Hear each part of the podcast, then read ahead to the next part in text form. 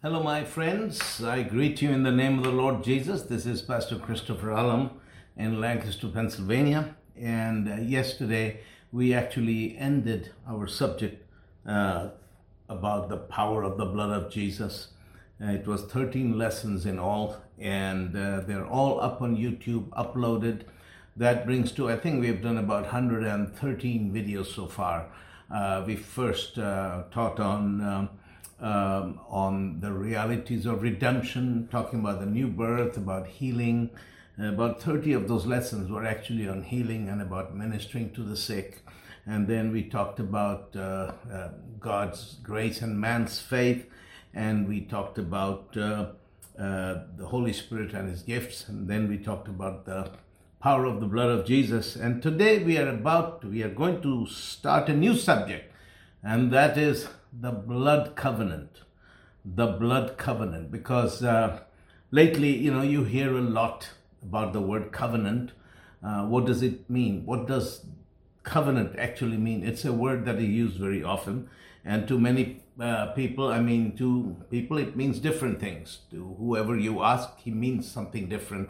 But I want to talk to you about the blood covenant to, for us to have a biblical understanding and understanding what the blood covenant is and what it is all about and, uh, and how important it is for us to understand it. So, uh, the first thing I want to start by saying is that the this is just to give you an intro. The first thing is that the blood covenant is our point of contact with God. Uh, the blood covenant is our point of contact with God in the sense that everything that God does in our lives, He does according to His covenant.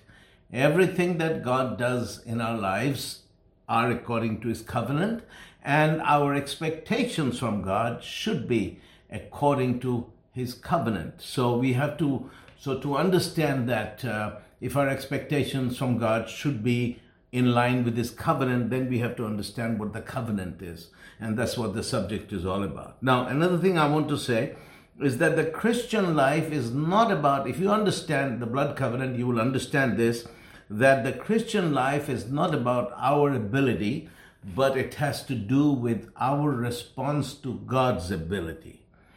Then the other thing I want to say, the third thing is that to know the covenant is to know the will of God. Because a lot of people wonder what is the will of God, and the will of God seems to be very fluid and fluctuate, you know, fluctuating. So nobody really knows what the will of God is, and today this is the will of God, tomorrow the opposite is the will of God. So how can we know the will of God? What is the what does God really think? You know, what is his will? Well, if we understand the covenant, we will understand the will of God. The fourth thing is that it is impossible to understand God's way of thinking and God's plan and purposes without understanding the blood covenant. I repeat that. It is impossible for us to understand God's thoughts and God's way of thinking and to do or to understand his plans and purposes without understanding the blood covenant. So, before we launch into the blood covenant, let me first start by telling you about the importance of the blood. Why is the blood so important? Why is it the blood covenant and not just the covenant? Uh, why are the two words always linked together? The blood covenant. Well, Leviticus 17 11 to verse 14, we are talking about the blood now. It says, For the life of the flesh is in the blood, and I have given it to you upon the altar to make an atonement for your souls. For it is the blood that maketh an atonement for the soul. Therefore I said unto the children of Israel, no soul of you shall eat blood, neither shall any stranger that sojourneth among you eat blood. And whatsoever man there be of the children of Israel, or of the strangers that sojourn among you, which hunteth and catches any beast or fowl that may be eaten, he shall even pour out the blood thereof and cover it with dust. Uh, this, you know, this is this takes brings me back to um, memory because you know the uh, I grew up as a Muslim and and the Muslims uh, you know all over the world, India, Pakistan, Bangladesh, Middle East, everywhere, all the way to Malaysia and Indonesia. wherever you have Muslims, they have the Eid festival in which they sacrifice an animal. They always sacrifice, you know, uh, a sheep or a lamb or a goat or a, or if it sometimes several families will get together or an extended family will have a bull they'll sacrifice. So everybody sacrifices an animal, and the animal has to be um, without blemish, without mark, because it's sacrificed to God. So it has to be without mark. And now, if you ask Muslims, why do you uh, sacrifice this animal and eat at on in the Eid festival? And they'll say, it is Sunnat al Ibrahimi. That means this is something that the Prophet Abraham used to do, and we do it because Abraham did it and he kind of commanded that we should do it. So it's very interesting thought that they did it because Abraham did it.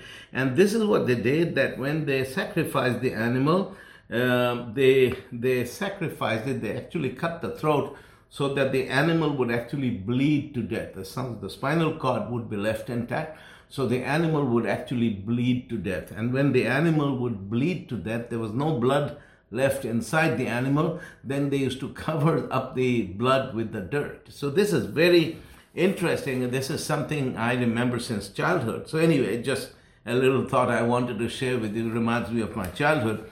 And whatsoever man there shall be of the children of Israel or of the strangers that sojourn among you, which hunteth and catcheth any beast or fowl that may be eaten, he shall even pour out the blood thereof and cover it with dust. Yes, and that also, I'm adding this, reminds you that we used to hunt a lot. So whenever we hunted or shot an animal or a bird, if it was a partridge or a duck or a deer or whatever, if it was already dead by the time we reached it, we couldn't eat the meat because the blood was still in the animal and the animal was dead and it was considered haram. We used to just let it go.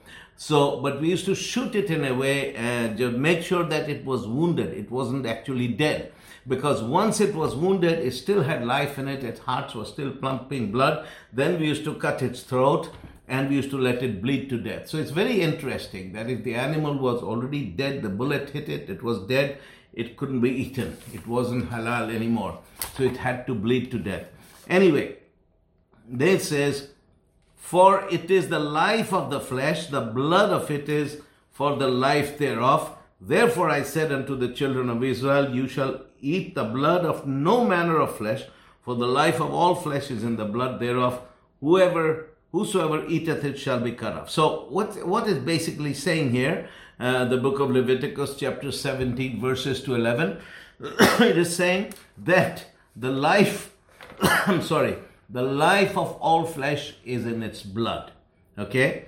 And God has given us the blood upon the altar to make atonement for our souls.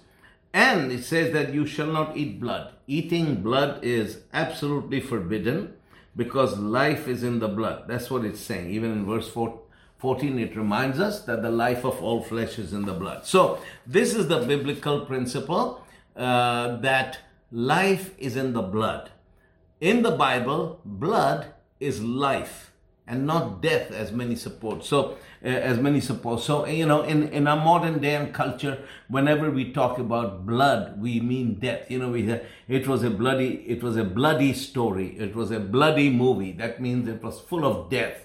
But in the Bible, blood is primarily about life rather than death. So remember that. So when the Bible talks about blood, it's mainly about life and not about death. So that's uh, the biblical way of thinking. It's very opposite to the is opposite to the Western mind of thinking. The Western mind thinks that blood is death, but in the Bible, uh, blood is life. Now, Hebrews. Let me tell you, because the next point I'm going to share with you is that the Bible is a living book, and as I said, blood is life. Just hold on to that thought.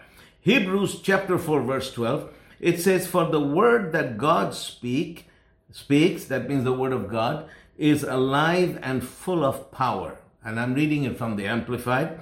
For the word that God speaks is alive, alive and full of power, making it active, operative, energizing, and effective. Sorry, it is sharper than any two edged sword, penetrating to the dividing line of the breath of life, soul, and the immortal spirit, and of joints and marrow, of the deepest parts of our nature, exposing and sifting and analyzing and judging the very thoughts and the purpose of the heart. Okay, so what he says, it's it's it's it's giving us uh, depicting the word of God as not just words. Uh, like when I talk about words, it's sounds that come out of my mouth, or words, or letters, you know, printed in ink on a piece of paper. But it says that the word of God, the word that God speaks, the words that come out of the mouth of God, they are alive and they are full of power. And in fact, that word is sharper than a two edged sword because when it goes in, it penetrates the dividing line between spirit and uh, uh, immortal spirits and, and, and, and the bones and the joints and marrow. That means the deepest part of our nature. And that word is active, working in us, exposing and sifting and sorting through and analyzing and judging the very thoughts and the purposes of the heart. So the word of God is is actually is it is alive just like you and I are alive, so is the word alive.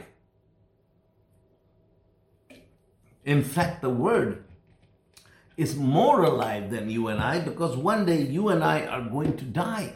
But the word of God never dies. It never dies. It is alive and it's full of life and it is full of power and it penetrates between between um, between soul and spirit. It gets in there between bone and marrow, and it gets in there. It analyzing, it exposes, it sifts through, it judges the thoughts and the intents of the heart, the motives. The word of God goes in there. So the thing is that the word of God, the word that God speaks, is alive and powerful. That is my point.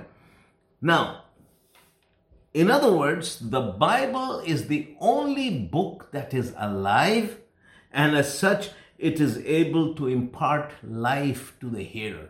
Jesus said in John 6 63, My words, they, they are spirit and they are life. So the Bible, being a living book, it is the only book that you and I read, which is a living book. And because it is a living book, it has within itself life and power the same thing that i read in hebrews 4.12 it goes into the heart into the mind and analyzes and sifts through things searches things that word it is the only book that is able to impart life to the reader. So when you and I sit down and read our Bible, when the moment we begin to read it, the Holy Spirit gets to work and that word begins to work in us and it begins to change us and do the work of God in our lives. Hallelujah. So the Word of God is able, is the only book on, in this universe that is able to impart life to the hearer. And in my ministry, I've seen many, many, many people over the years who have been healed just when I have been speaking the word. That word is so powerful. Like, I, you know, I've told this story many times. I was in Rosario, Argentina, my very first crusade there. I was, re- I remember I was reading from Psalm 103 that I was going to preach out of that text. And when I began to preach, I, I read the scripture, I said, let's open, I open my Bible and I'm going to read. And I'm going to, I began to read from Psalm 103. And I said, Bless the Lord, O my soul, and all that is within me. Bless his holy name. Bless the Lord, O my soul, and forget not all his benefits, who forgives all your sins and heals all your diseases, who redeems your life from destruction and crowns you with loving kindness and tender mercies.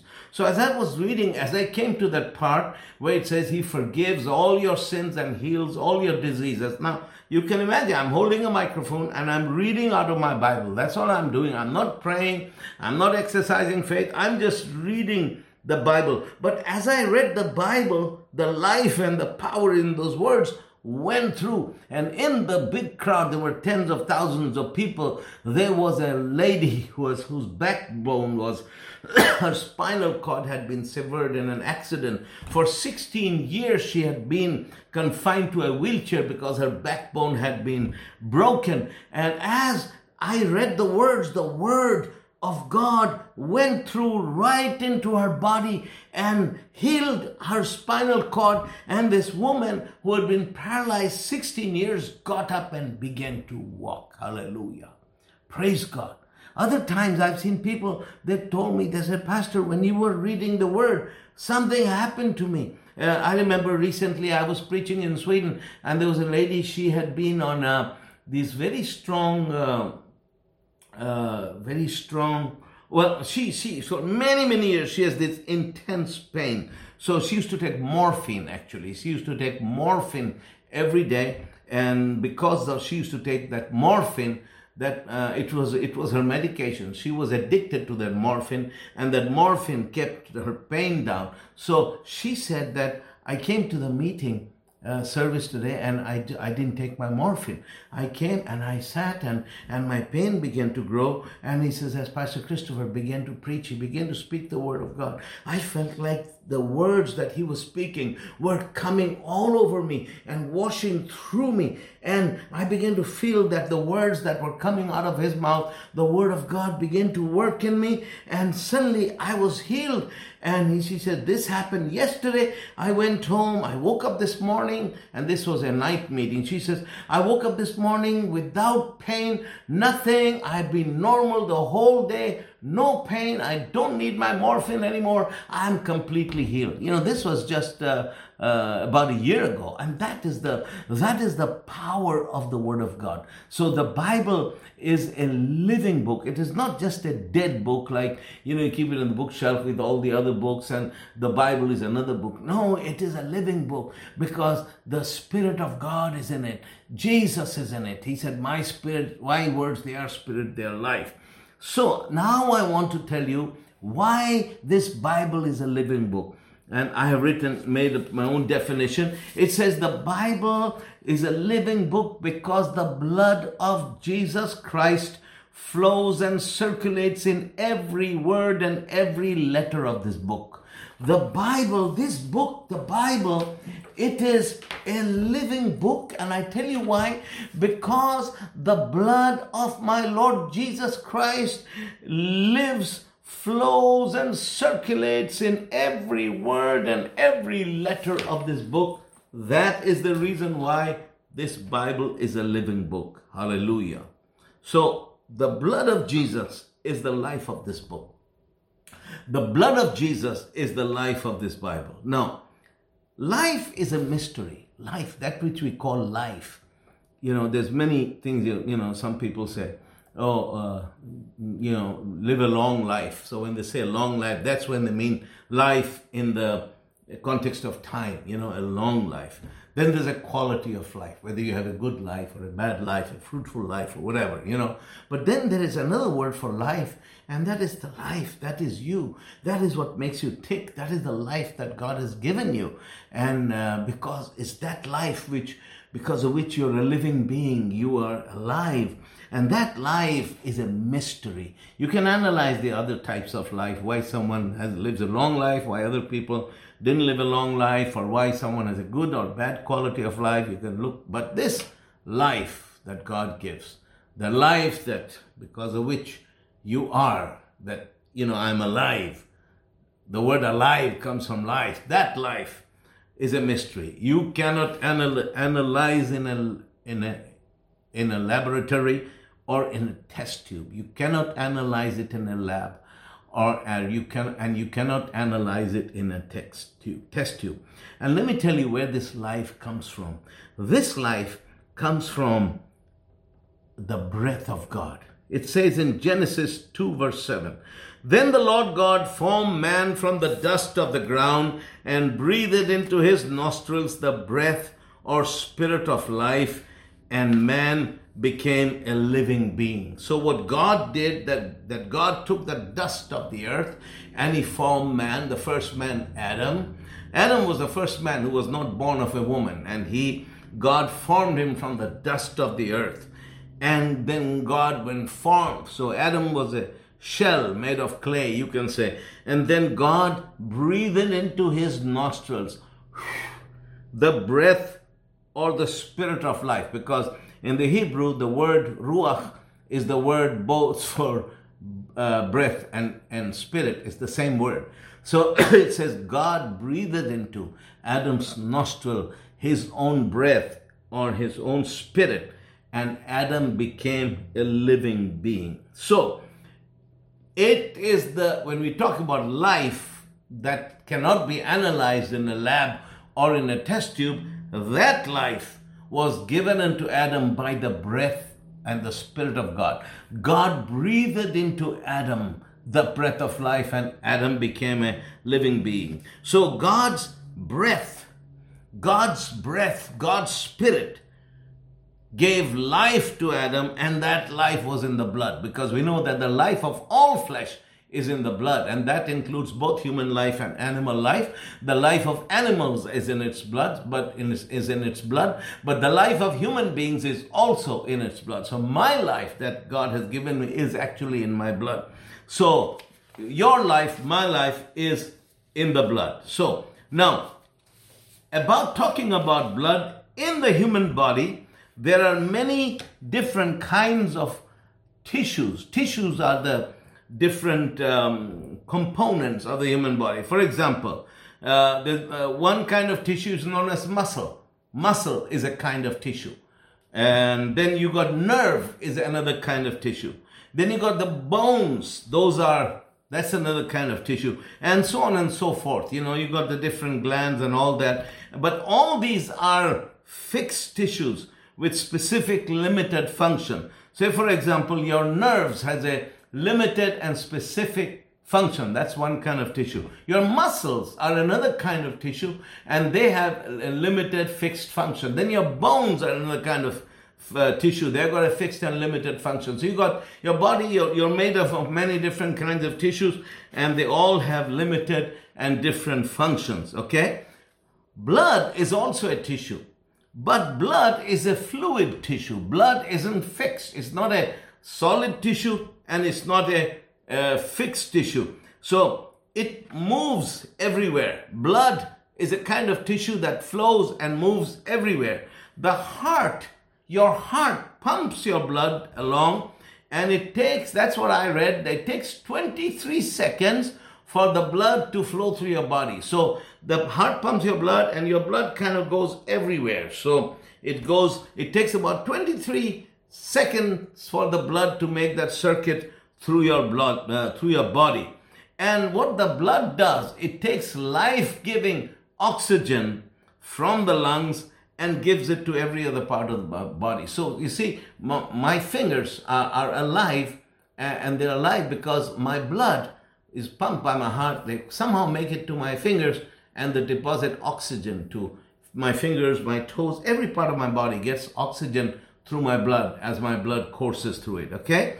So, through the blood, I'm giving you some scientific things, but it's important for us to understand the importance of blood. Through the blood, every part of the body is nourished, cleansed, and kept in communication with the rest of the body.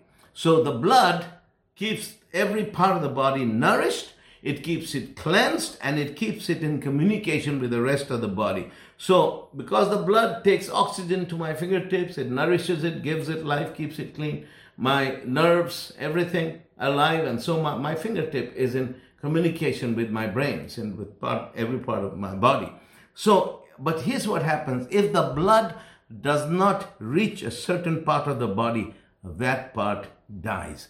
That's why the blood is life. Say, for example, if I could do something to staunch the flow of blood to this finger. So if I could somehow close the flow of blood, shut the flow of blood to this finger, you know what would happen after some time? You'll see this finger begin to change color, then it'll become dark, it'll become black, and it's dead because because the blood has not been able to reach it, no oxygen has come, you know, into this into his body. So what happens? The nerves die, the muscle dies, everything dies. So this part dies because it is the blood that's the life of all flesh. So my blood is what takes uh, life to every part of my body. And if you can stop the flow of blood from any part of your body, that part of your body is going to die. So now, that is why blood is life. That's why the Bible says that the life of all flesh is in the blood.